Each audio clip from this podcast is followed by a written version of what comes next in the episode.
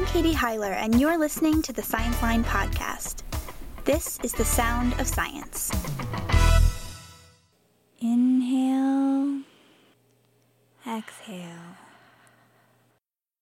Inhale, exhale.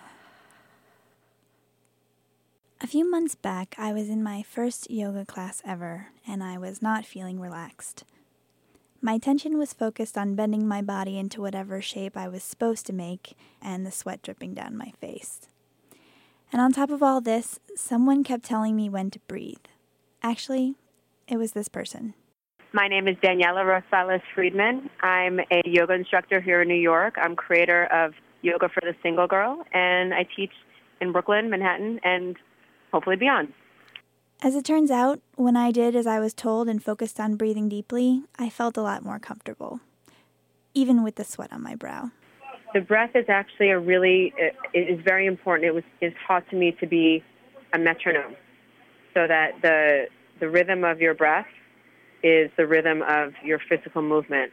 You find that you have certain kinds of movements that that are related to an inhale, and certain kind of movements that are related to an exhale, and it's just the expansion of your body.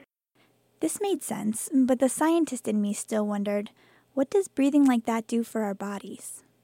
I called Dr. Susan Lord in Massachusetts. Susan works at the Kripalu Center for Yoga and Health, the largest in the country, and she's got a unique job there. I teach people again how to breathe like a baby. Breathing is one of the most important things that we do. Um, and actually, we don't need to be taught originally how to do it because babies breathe perfectly. Um, just put them on their back and look at them when they breathe, and what you will see is that their chests are quiet and their bellies are rising and falling with the breath. And this is the most physiologic way to breathe. This is called diaphragmatic breathing. So we, we know this instinctively when we're little, and then when we're young children, we're running around all the time. And when you're running around, you're breathing very deeply, and so your body's getting well oxygenated. It's only after we get into school and we're told that we have to sit in chairs hour hour after hour that we lose the uh, natural um, mechanism of breathing. Susan explained the basic biology of what breathing incorrectly does to our body. We need to get oxygen distributed to every cell. If we're not doing this efficiently, our organs have to work harder. And they can't serve you optimally. And so you, you may find that uh, you get colds more often or that your gut doesn't work so well, you can't digest your food well. So I asked Susan if she could teach me the proper way to breathe. It's actually sort of a three part breath, and this is called yogic breathing or diaphragmatic breathing. The diaphragm is a very, very thick, big muscle that divides uh, the chest cavity from the abdominal cavity. So it's a horizontal muscle that goes right across underneath the lungs. Part 1 As you inhale, you press the diaphragm down and the belly moves out. The belly expands. Part 2 The diaphragm moves down, it forces air into the lower lobe of the lung, and this is the place where there's the greatest oxygen exchange. We have the greatest blood flow there. This is the part that often gets missed. If we breathe shallowly, we will not fill that lower lobe. So as you inhale, the belly moves out, the lower lung fills, then the middle lung fills, and then finally at the end the upper lobe, and you'll feel just a gentle rise in, in the top part of your chest. Part three. And then as you exhale, the chest empties first, and then the lower, as the lower lobe begins to exhale, you'll feel your belly move in again. If that feels a little strange or forced, that's okay for some people it takes a, a little bit of practice, but after a while it can become it becomes quite habitual that this is just the way you breathe, and especially when you're under stress.